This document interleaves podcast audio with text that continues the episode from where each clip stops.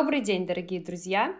Я Саша, и мы рады приветствовать всех на очередном выпуске нашего подкаста «Пара ласковых», где мы где мы говорим об обратной стороне изучения преподавания иностранных языков, отношениях студентов и преподавателей, острых углах и неловких моментах. Катюнечка, привет! Привет! Товарищи, привет! Санюшечка, привет! Сегодняшний выпуск мы решили посвятить другим иностранным языкам. А то наш родной английский и меня, и я уверена, множество другого народа поддостал, не так ли? Многие вообще удивляются, почему именно он стал международным и приобрел такую популярность. Мы снова с радостью пригласили нескольких гостей. Они расскажут нам о своем опыте изучения редких языков.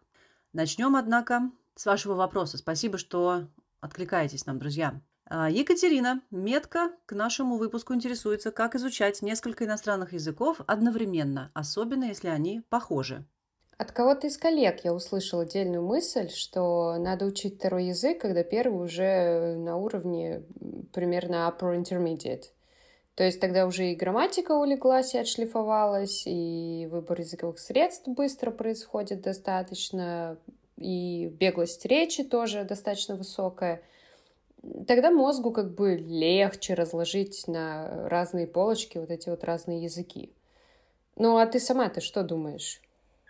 Да, я думаю, что здесь имеется в виду навык. Если выработан навык, то его уже ничем другим категорично не перевыбьешь. Я вообще считаю, что учить оба иностранных языка можно Первое, в каких-то чрезвычайных жизненных обстоятельствах, диктующих такой центнот. И второе, при наличии массы свободного времени и ресурсов. То есть, если это праздный контекст хобби, то я бы не предсказывала здесь хорошего результата какого-то. Если это вынужденная необходимость, то я сочувствую. Походу, вспомнила прямо сейчас. Есть э, такой товарищ, вот он учит языки, как ты сказала, праздно в качестве хобби. Зовут его Стив. Если его погуглить на ютубе просто как Стив Полиглот, то вы с легкостью его найдете. Он такой седой, импозантный э, дядюшка, лет, наверное, 70. Если я не ошибаюсь, он живет в Канаде, и вот он э, владеет там примерно 18 языками достаточно активно, и у него очень много видюшек на тему того, как вообще наш мозг работает при изучении языка. Кому интересно, обязательно посмотрите. У него Ротшильд фамилия. Он женат? Хороший вопрос! Можно я тоже буду сидеть со Стивом в Канаде и учить языки и не делать вообще ничего больше? Дальше его лингвистических э, видюшек я не пошла, но да, он тоже в каком-то из видео упоминает, что если вы хотите учить язык, вам нужен вам нужно много времени и хороший достаток, mm-hmm. да, что... Бинго! А сегодня наш выпуск я предлагаю начать Александре Алексеевне, а, потому что у нее, напоминаю, второй рабочий язык шведский, а что может быть экзотичнее шведского, мне в голову не приходит. Только вымерший эсперанто, пожалуй. Вот скажи мне, коллега, как тебя прибило к этому далекому и холодному берегу вообще в принципе, как с тобой такое случилось? Часто меня спрашивают, почему я его выбрала, а я его не выбирала. Нам его в университете раздали по принципу, у преподавателя есть свободные часы. Вот первой группе дали немецкий, а нам дали шведский. Мы немножко сначала такие прифигели, что ой, шведский, но я не расстроилась, потому что именно в тот период у Калининграда были партнерские отношения со Швецией, были какие-то экологические программы по охране Балтийского моря и были какие-то учебные варианты. Вот, например, от универа удалось съездить на курсы языковые в Швецию — и мама моя еще по своей линии, по музыкальной, она тоже одно время сотрудничала со шведами. Они приезжали в Калининград, она туда ездила со своим коллективом, и я поэтому чуть-чуть эту культуру начала узнавать еще, когда была подростком, еще даже до учебы в универе. Ну, шведский мы начинали учить где-то курсе на втором, если я не ошибаюсь, и я не могу сказать, что вот мой английский был тогда очень крепкий. Он э, был достаточно крепкий в плане грамматики, но в плане разговорки, как у очень многих, он провисал как гамачок. И шведский, вот благодаря тому, что мы учили его медленно, потихоньку, он укладывался так помаленечку, потихонечку, я его осваивала. Интересно, откуда ты учительница узнала шведский, у которой были свободные часы? Но понятно, судьба. Вот тебе приходилось применять его на практике? Или ты просто как бы ну, эффектно звучишь, да? У меня второй шведский. Ну да, люди обычно такие, оу, ну то есть вы кто? Я преподаватель, а что преподаете? Английский язык. Ну вот, шведский у меня еще есть. Ого, шведский. Ну вот, ради этого ого, да, ты его поди ну, да, да. держишь? Ну вот, э, помимо языковых курсов в Швеции, где я три недели отучилась, у меня был еще интересный случай в Черногории. Мы с подружкой там отдыхали, и вот в какой-то из э, дней по променаду прогуливались, и вдруг я услышала, что впереди идущие нас мужчины, которые что-то обсуждают довольно громко, они обсуждают это на шведском. Э, и я была так удивлена и вообще пришла в такой восторг, что я вдруг в Черногории встретила шведов, что они когда начали выяснять, кто из них троих э, будет фоткать двух других, я к ним радостно подскочила и э, сказала, говорю, давайте я вас фоткаю. Ну, и сказала это на шведском, разумеется. О, это кайф вообще. Вот ради этого момента, Саш, ты все это учила. Ну да, да, да. И, ну, они такие, оу, оу, а как так получилось, что вы разговариваете на шведском? То есть они вот сразу у меня это спросили. И я говорю, я с Калининграда. И они, а, ну... Ну, там типа, каждый второй по-шведски Ну да, да, типа, да. понятно, да. В Калининграде все учат шведский. Ну да, это было прикольно.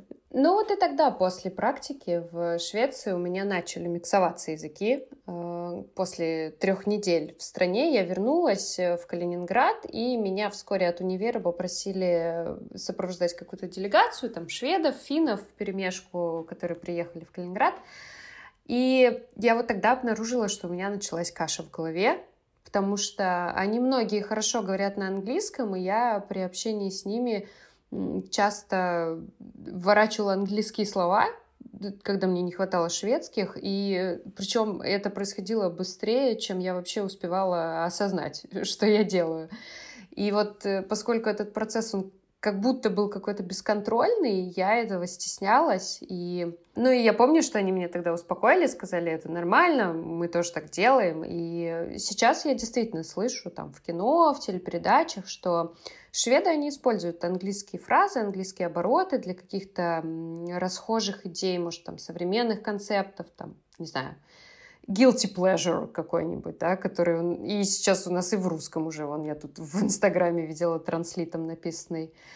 Ну, тогда меня отпустило. И уже потом, когда я начала преподом работать, я вспомнила этот момент и вот поняла, что это было мое первое столкновение с теми самыми полочками в голове, и как-то вот у меня было все хаотично свалено в одну коробку тогда.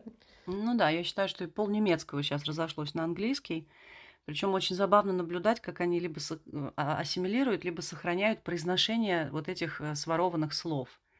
Какой-нибудь Шопенгейн, какой-нибудь, в общем, а, он, да, везде, конечно, сейчас уже доминирует давно. Ну, ты не пожалела по итогу? Вот ты поменяла бы этот свой э, шведский на какой-нибудь другой язык, если бы ты выбирала? Нет, нет, конечно, ни разу я не пожалела. Сразу у меня с ним сложилось, и он мне нравился и нравится. А, я считаю, что этот язык достаточно несложный, он компактный. Он, кстати, хорошо ложится на английскую базу, ну, так, достаточно хорошо, потому что там перфектные времена, например, да, формула пересекается. И плюс этот язык у меня ассоциировался с моими э, любимейшими с детства книжками. Э, Пипи Длинный Чулок. Кстати, кстати, ее зовут именно Пипи. Ну, я тебя поправила, да? Я тебя... Да, я да, когда да. Че... да, отметила тебе, что она Пипи. Ну, ты же понимаешь, почему это произошло, да? Потому что девочку по имени Пипи в России публиковать нельзя. Да, собственно, я это узнала, когда мама купила мне вот эту книгу, э, мою первую. И там в аннотации было написано, что на самом деле в Швеции эту девочку зовут Пипи. И вот в моем издании она была Пипи, а не Пеппи. Потому что Пеппи — это вариант Лилианы Лунгиной, которая переводила Астрид Лингрен. И она предложила этот вариант, чтобы избежать каких-то неловких да, созвучий для русского читателя, вполне очевидных.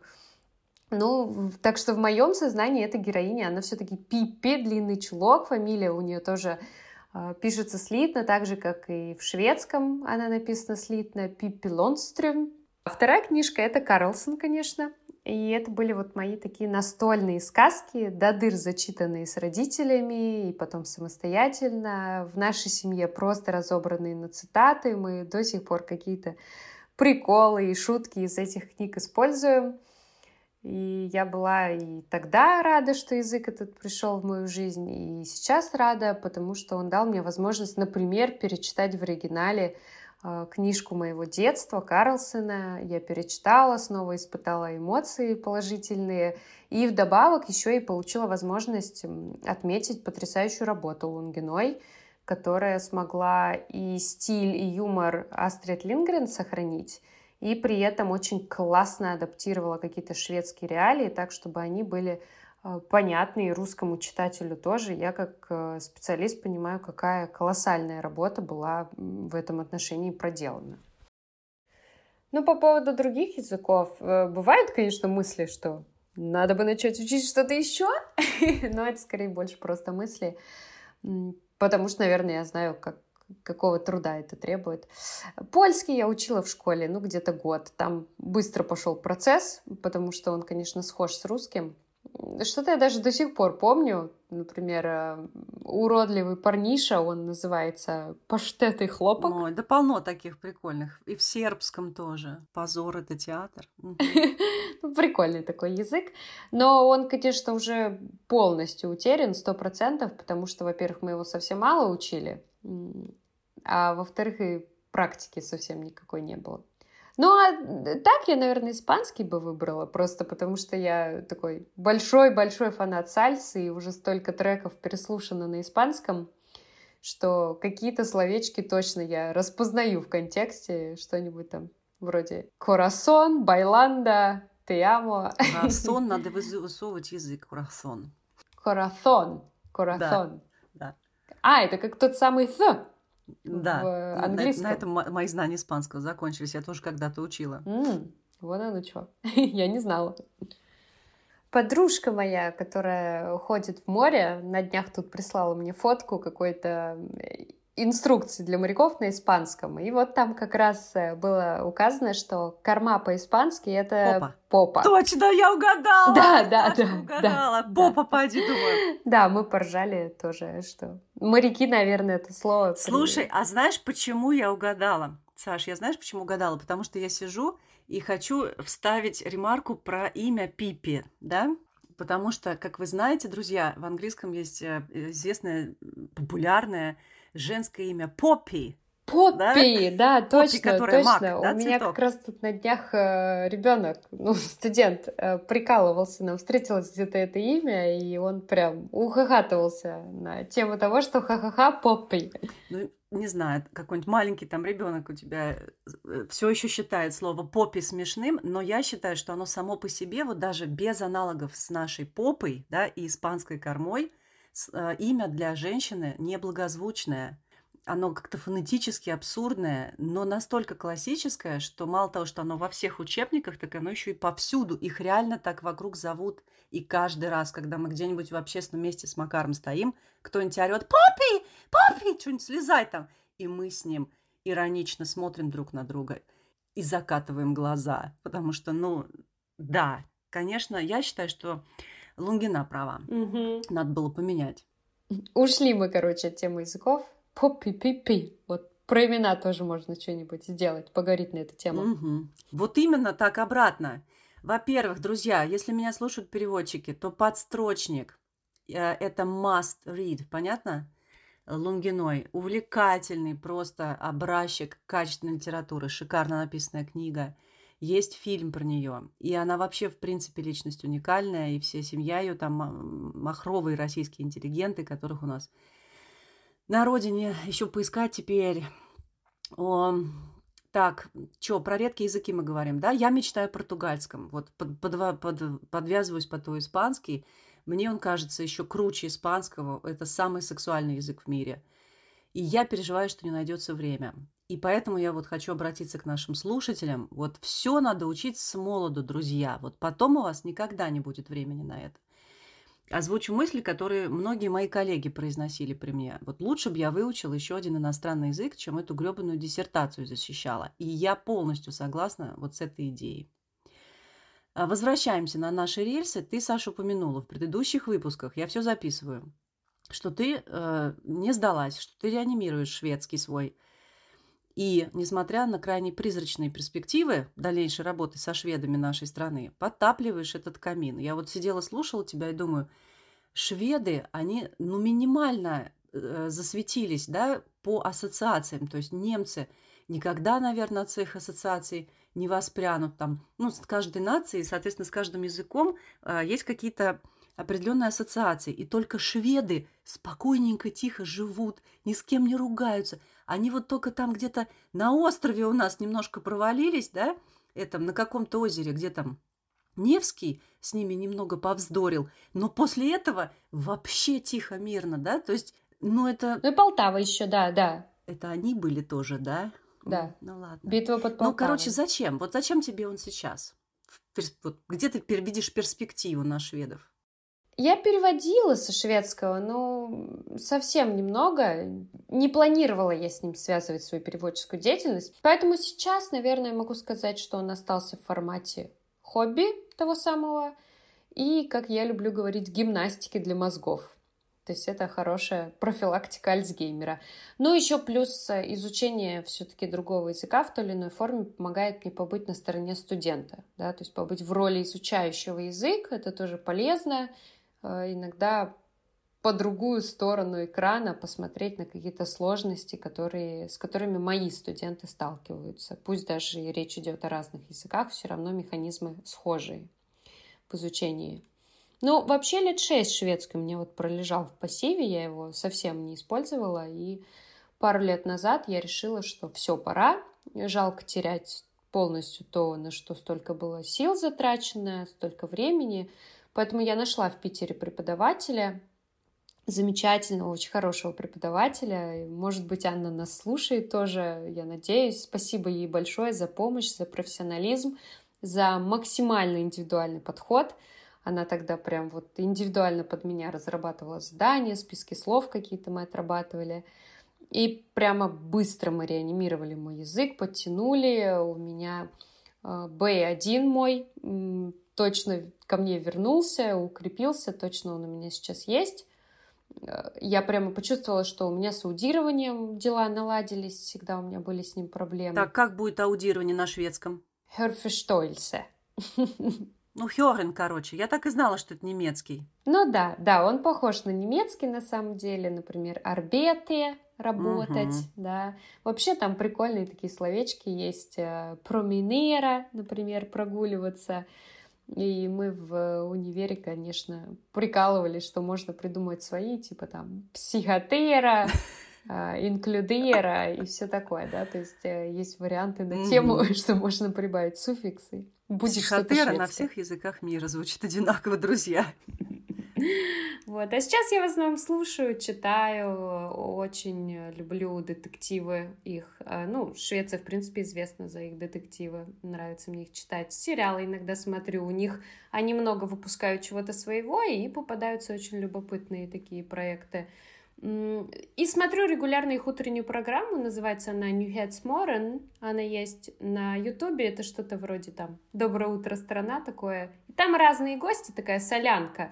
Там что-то про психологию, про кулинарию, какая-нибудь школа финансовой грамотности, юморти... юмористическая часть. И я их смотрю короткими отрывками, потому что это вот хороший концентрат живого современного языка, не самый быстрый, да, то есть э, не такой, как прям э, в реальной жизни, но достаточно беглый и э, такой хороший вариант для поддержания тонуса. Ну, хотелось бы, конечно, говорить не только с самой собой и с кошкой, потому что мне нравится, как я звучу на шведском, мне нравится, как он звучит, мне нравится а, то, как он передает какие-то идеи. Вот. Ну, я хотя бы читаю вслух, чтобы вот не терять этот навык. Да, жалко, конечно, на самом деле. Если отставить шутки в сторону, то я считаю, что столько усилий, сколько занимает изучение иностранного языка, оно должно быть применено, конечно.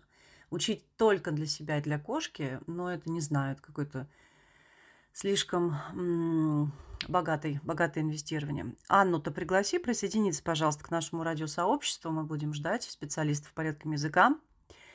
А, пусть твой пример, Александра Алексеевна, вдохновит всех нас. И тебе, и всем нам я желаю, чтобы нам успеть на своем веку, съездить в страну изучаемого языка и пофлиртовать на нем в лучшем столичном ресторане. Вот такую аффирмацию я нам всем сегодня желаю. А, пошли гости, да? Саш, давай да. гостей представим. Да, пора уже. Ага. Слово золотой моей подруге Кристине Грубцовой. Она сейчас живет в Питере. Нами с тобой, Александра Алексеевна, нежно любимым. И работает лучшим в мире стоматологом, как тот Карлсон. А вообще она из Сибири.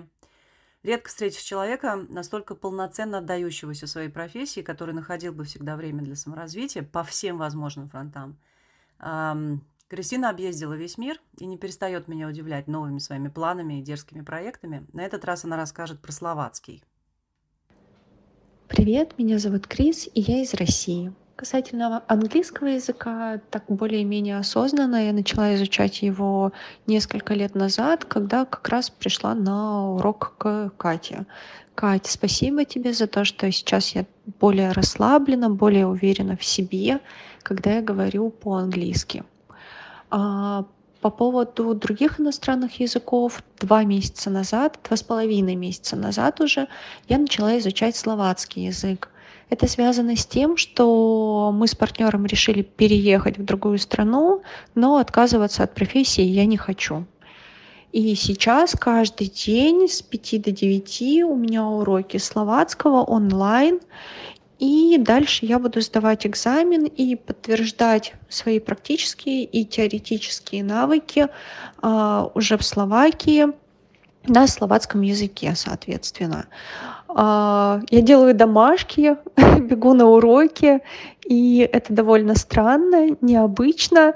А, нервничаю, волнуюсь, у меня потеют ладошки, когда я говорю на словацком, но опыт изучения английского языка дает мне уверенность, что через какое-то время я стану а, свободнее говорить, у меня будет более богатый словарный запас, я буду больше уверена в себе, но пока что я, конечно, миксую, пока что каша в голове э, за счет того, что словацкого очень много, и тут был урок с Катей, и я вставляла словацкие слова в английские, и это, конечно, забавно.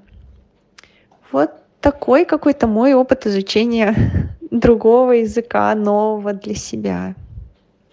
У Кристины не просто проект, у нее прямо челлендж. И я думаю, что нам надо обязательно пригласить ее снова спустя какое-то время, чтобы она поделилась своими результатами и впечатлениями.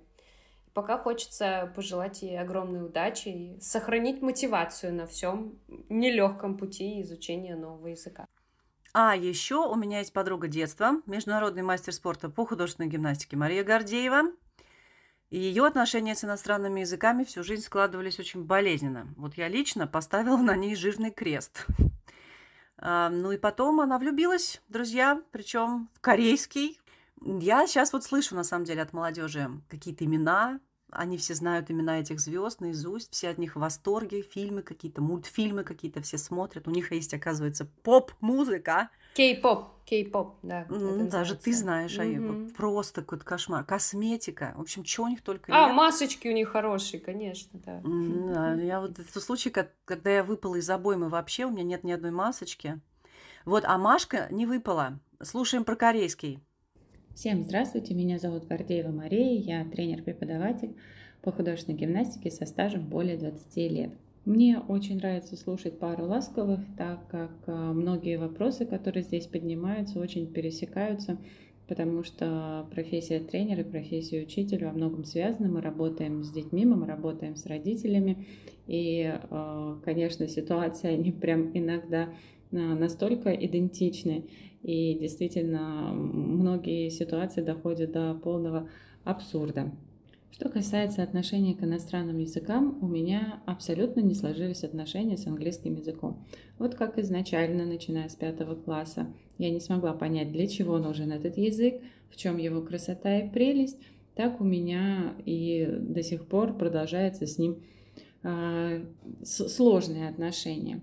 И, как это ни странно, желание снова с ним начать знакомство у меня возникло абсолютно э, из-за другого языка. Мне очень понравился и полюбился корейский язык. Не потому, что это модно. Э, я его увидела, услышала и узнала очень давно, где-то лет 10 назад, когда еще к нему такой большой любви и интереса не было. Просто для меня он показался очень мягким, красивым, эмоциональным. И я решила, что да, я хочу понимать, о чем вообще говорят, о чем поют, и э, начала самостоятельное изучение. Сама была удивлена, я э, смотрела в интернете различные информации, искала различные статьи, э, сайты, э, затем подписалась на блогеров, а, а английский почему? Потому что многие песни или а, субтитры, они выходят с английским а, языком, и мне надоело лазить за каждым словом в транскрипцию, поэтому решила, почему бы и не начать опять изучение английского языка.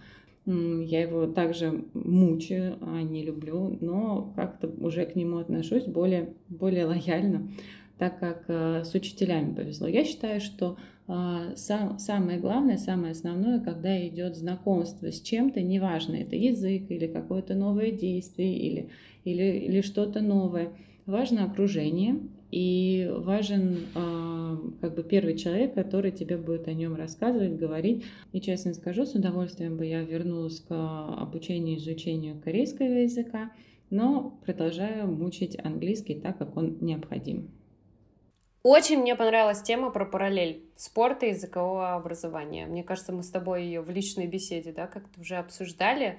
Я почти мгновенно начала ее проводить, начав заниматься танцами. И в отношении того, как мозг и тело работают с новой информацией, и в отношении того, как преподаватель работает с аудиторией, решает какие-то задачи, техники какие-то применяет. Здесь действительно очень много общего, как бы странно это не звучало. У нас есть еще один гость, и он будет говорить о языке, который сейчас особенно вызывает интерес. Речь, конечно, про китайский. И Евгений поделится личным опытом изучения этого непростого и загадочного языка, а еще расскажет о возможностях, которые китайский язык дает. Итак, внимание! Привет, меня зовут Женя. Я закончил факультет международных отношений МГИМО в 2019 году с китайским языком в качестве первого. Обучение проходило по классическим учебникам. Сначала базовый уровень Кондрашевского, затем у нас в университете а, был курс общественно-политического перевода. Также обязательным для китаиста в начале пути является отдельное изучение так называемых ключей 214 базовых элементов китайской иероглифики. Это своего рода фундамент. В группу китайского, можно сказать, я попал по велению судьбы. Э, когда поступал в университет, указал язык в качестве одного из желаемых, хотя о Китае на тот момент знал весьма мало. Этот в некоторой степени спонтанный выбор предопределил мою жизнь на годы вперед. Изучение китайского, если работа связана с ним, не прекращается ни на день. Обстоятельства заставляют постоянно узнавать новое и совершенствоваться. Со временем, конечно, это дается легче, но за несколько первых лет изучения заложить фундамент стоит больших трудов. Безусловно, владение китайским языком на фоне стремительного роста экономики Китая предоставляет множество карьерных возможностей. Китайский язык же в качестве сопутствующего поможет не только любому современному, скажем, коммерсанту, юристу, но и человеку технической специальности. В этом нет никаких сомнений. Совершенно точно не стоит пытаться учить фразы на слух без привязки к иероглифике. Такой способ неминуемо ведет к хаосу в голове и не способствует надежному запоминанию слов и словосочетаний. Поэтому базовый курс китайского за месяц или даже за полгода вещь не только бесполезная, но и вредная. Начинать изучать китайский не в школе или в университете э, нужно быть готовым уделять языку много времени. Значительно продвинуться в изучении китайского лично мне помогла годичная стажировка в Поднебесной. Нужно много общаться с носителями, стирать языковой барьер и стараться использовать в письменной и устной речи обороты, которые применяют в жизни сами китайцы. А, думаю, что знание английского может помочь в усвоении китайского. Он также глаголоцентричен, структура предложений в нем, как и в китайском, находится в жестких рамках. Подытоживая, могу сказать, что мир китайского языка, как и сам Китай, чрезвычайно разнообразен, интересен, и для тех, кто сможет э, в некотором роде преодолеть себя, хорошо постараться, э, этот мир принесет много нового, много интересного и значительно обогатит кругозор и повысит компетенции. Поэтому желаю тем, кто решился начать изучать китайский, упорства, и трудолюбие, потому что, опять-таки, повторюсь, э, изучение китайского предполагает, что вы будете уделять языку достаточное количество времени. О, Евгений, конечно, впечатляюще рассказывает. Я вот один раз китайский попробовала, буквально пару занятий. Я, Саш, потеряла сознание и поняла для себя навсегда, что Восток это точно не мое. Я могу только завистью со стороны наблюдать. Восток – дело тонкое. Угу. А я вот толстая. Спасибо всем за участие. Как по мне, вот так лучшего хобби, чем иностранный язык, учить просто нельзя себе придумать. Это и новые друзья, и новые горизонты, и новые профессиональные личные шансы и возможности. Но сплошное удовольствие, и тем более ими, в отличие от английского, друзья, вам, вас не насиловали в школе. Так что любовь в чистом виде. Единственное, о чем стоит задуматься, это о том, что времена наши уж больно быстро меняются, и то, какой язык будет считаться редким, тот ли, который считается редким сейчас, это вот тот вопрос, который мы оставляем открытым и риторическим. Будем ждать ваших мнений, товарищи. Обнимаю. Присоединяйтесь э, к нашим обсуждениям в Телеграме, обязательно оставляйте ваши комментарии. Мы видим, что медленно, но верно растет число наших подписчиков на Яндексе, и это очень радует. И если есть кто-то, кто слушает нас только на Яндексе, вы можете найти нас в Телеграме и присоединиться тоже к обсуждению в беседе. Я думаю, будет интересно. Катюня, спасибо тебе большое за сегодняшний разговор. Нашим гостям спасибо за отклик, за участие. Слушателям спасибо за внимание. И до скорой встречи, друзья. Ты должна сказать это по-шведски сейчас. Ses snart. Hej då!